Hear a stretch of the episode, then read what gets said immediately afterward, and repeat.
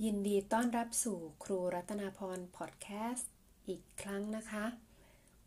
episode นี้เป็น episode ที่ 54 แล้วนะคะ วันนี้ก็จะนำเรื่องราวสาระ เกี่ยวกับโรงเรียน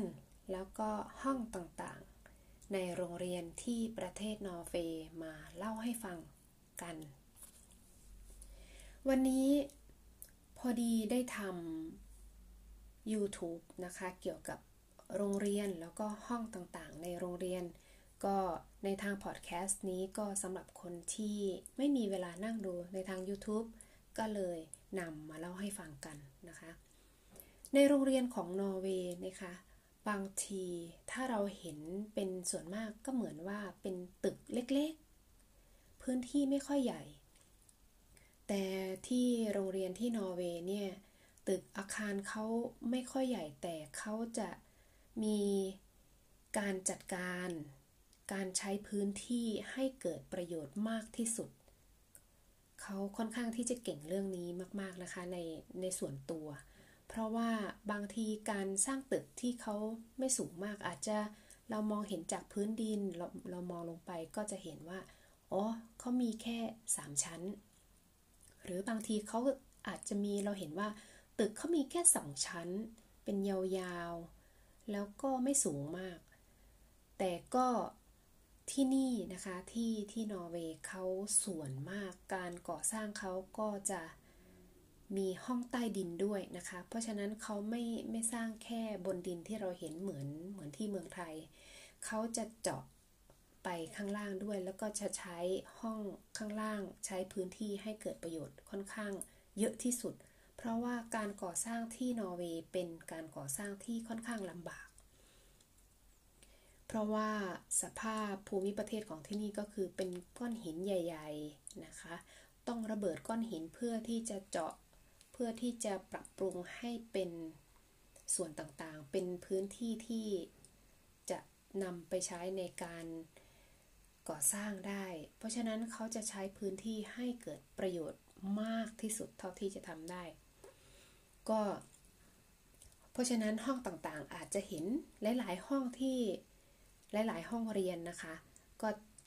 ข้างบนชั้นบนดินก็อาจจะเป็นสำนักงาน ชั้นข้างบนต่อไปก็จะเป็นห้องเรียน แล้วพอเป็นห้องยิมห้องพระหรือว่างานห้องต่างๆ ที่ใช้กว้างๆอาจจะต้องอยู่ชั้นล่างของตึก ก็คือ ห้องใต้ดินนะคะ โอเคค่ะ เรามาดูห้องเรียนต่างๆ ที่เราเกริ่นกันไว้นะคะในในโรงเรียน ก็แน่นอนที่สุดก็จะต้องมีห้องเรียนใช่ไหมคะ ห้องเรียนธรรมดาก็จะแบ่งเป็นห้องเป็นชั้นเป็นบางทีถ้าเป็นโรงเรียนที่ใหญ่ แล้วก็อย่างเช่น นักเรียนชั้นป .5 มีอยู่ 3 ห้องก็จะแบ่งเป็นห้อง R ห้อง B ห้อง C ไป นะคะ ก็จะแบ่งเป็นกลุ่มๆไป เพื่อที่จะกระจายความการรับผิดชอบหรือกระจายความการช่วยเหลือ การสอน การเรียนการสอนให้ครอบคลุมให้ช่วยเหลือเด็กให้ได้เยอะที่สุด เพราะว่าเขาจะพยายามจัดสรรครูกี่คน แล้วก็มีผู้ช่วยครู กี่คนในจำนวนเด็กประมาณ 30 คนนี้นะเขาจะที่นี่จะไม่ปล่อยให้ครูหนึ่งคนรับผิดชอบเด็ก 40 คนนี่ไม่นะคะเขาจะมีผู้ช่วยมาช่วยในแต่ละชั่วโมงตลอดทั้งวันอยู่เสมอ อันนี้คือห้องเรียน ห้องเรียนภาษาโนส ใช้คำว่า classroom classroom ต่อไปห้องที่สองก็คือห้องดนตรีนะคะ ห้องดนตรีก็คือห้องที่ใช้เรียนเกี่ยวกับดนตรี ที่นี่ ที่นอร์เวย์เขาจะสนับสนุนให้เด็กเล่นดนตรี อย่างเป็นเป็นอย่างมาก เพราะว่าดนตรีนี้ก็จะช่วยให้เด็กแล้วก็นักเรียนหรือว่าบุคคลนี่มีดนตรีในหัวใจก็จะครบองค์ประกอบว่า ไม่ใช่แค่เรียนอย่างเดียวนะ เราต้องเรียนดนตรีเพื่อให้เราได้นำไปใช้ในชีวิตประจำวันในตอนที่เราโตขึ้น แล้วก็เรื่องดนตรีของประเทศนอร์เวย์ก็จะเป็นอะไรที่ขึ้นชื่อ แล้วก็จะเป็นอะไรที่นิยมค่อนข้างมากนะคะ ดนตรีเขาจะเรียนอย่างเช่น อุปกรณ์การเรียนเขาค่อนข้างจะครบนะคะกีตาร์ก็เยอะนะคะ ก็ค่อนข้างเยอะ เปียโน มีอะไรอีกไวโอลินพวกนี้นะคะ แล้วแต่ว่าโรงเรียนนั้นๆ เขาจะสอนเรื่องอะไรบ้าง บางทีก็มีพวกการเต้น ดนตรีพวกอื่นๆ แล้วแต่ว่าเขาจะกำหนดขึ้นว่ามีครูสอนอะไรบ้างนะคะ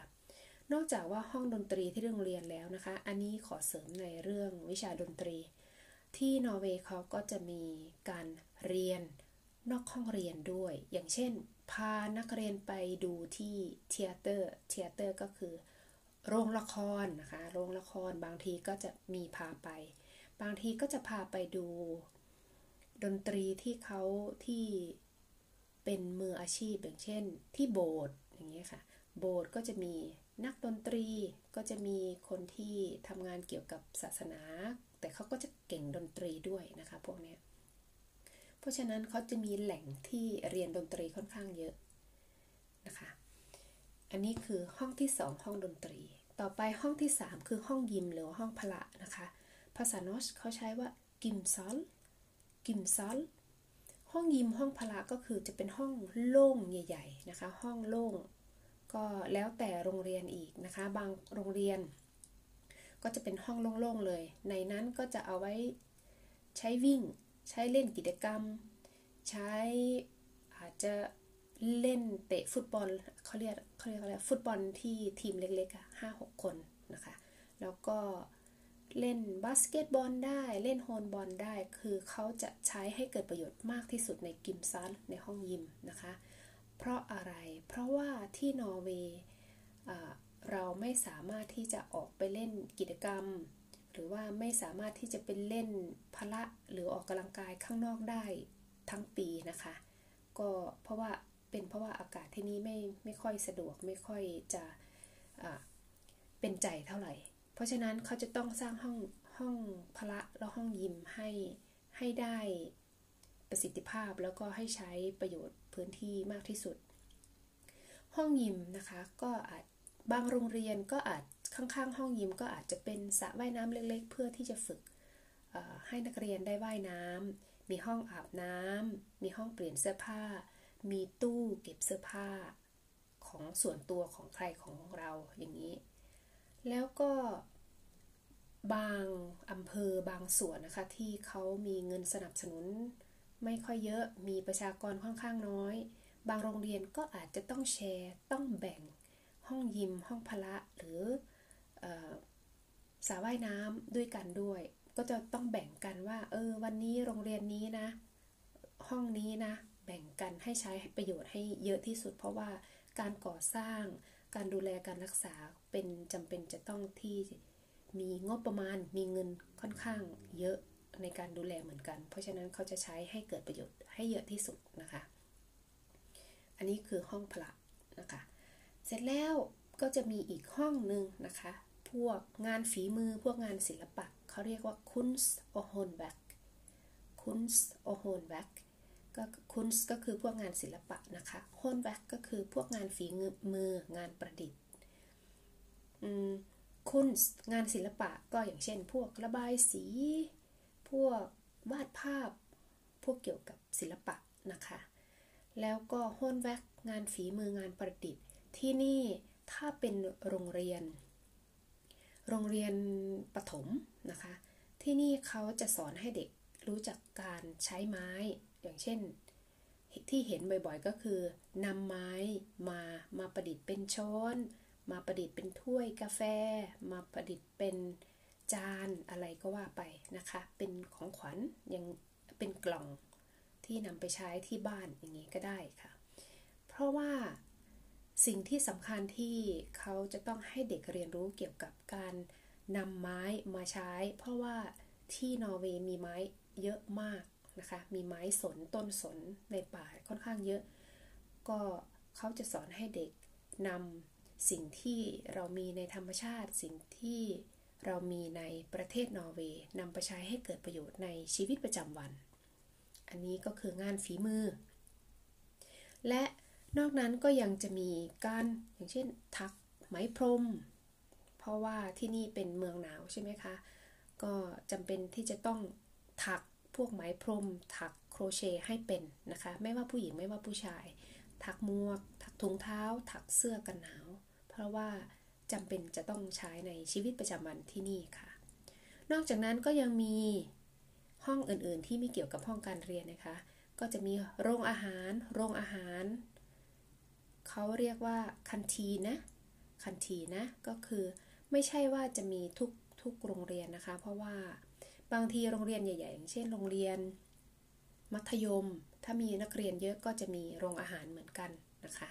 โรงอาหารเขาก็อาจจะมีการทำอาหารแล้วก็จำหน่ายในราคาถูกๆให้เด็กๆที่โรงเรียนนะคะจำหน่ายนมผลไม้พวกนี้ค่ะ แต่พวกขนมนี่จะไม่มีนะคะ ส่วนมากก็จะเป็นอาหารเที่ยงนะคะ อาหารเที่ยงที่มีประโยชน์ แล้วก็นม และผลไม้แค่นี้นะคะ อย่างอื่นไม่มีขาย ต่อไป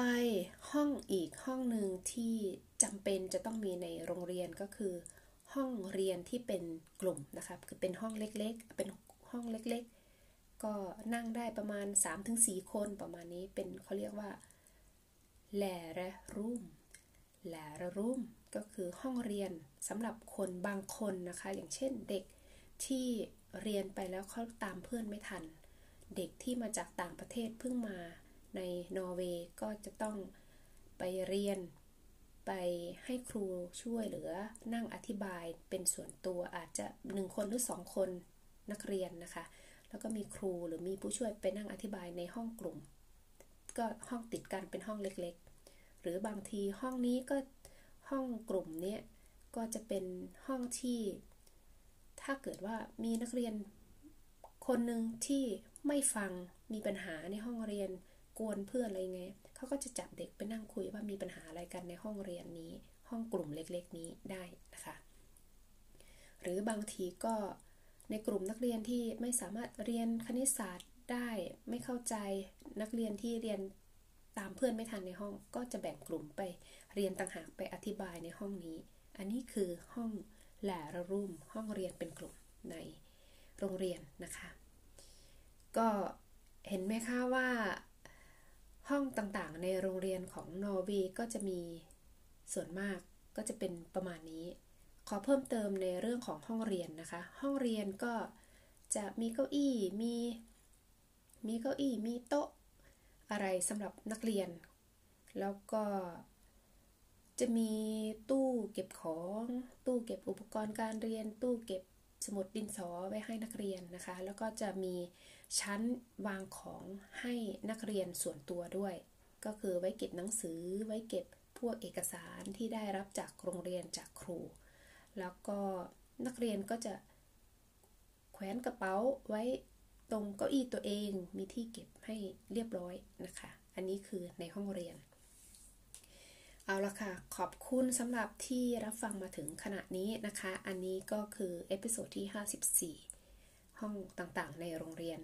ถ้าสมมติว่าใครอยากติดตามในช่อง YouTube ก็ไปติดตามได้นะคะ ก็ค้นหาคำว่าห้องต่างๆ ในโรงเรียนนะคะ เป็นภาษานอร์เวย์เบื้องต้น ยังไงก็ขอบคุณอีกครั้ง ก็จะพยายามลงพอดแคสต์ทุกๆวันบ่อยๆ นะคะ ก็ มาถึงท้ายคลิป มาถึงท้าย episode นี้ หวังว่าทุกคนที่เข้ามาฟังขอให้มีความสุขทุกวันสำหรับคนที่กำลังเรียนภาษานอร์เวย์ก็ขอเป็นกำลังใจให้อย่างยิ่งนะคะ อย่าท้อแท้ถ้าเหนื่อยก็พัก พักแล้วก็เดินต่อไป ไม่ว่าคุณจะอยู่ที่ไหนเรียนที่ไหนก็ช่าง ก็ขอเป็นกำลังใจให้ทุกคนนะคะ ขอให้มีความสุขกับทุกวัน ทุกเวลา สวัสดีค่ะ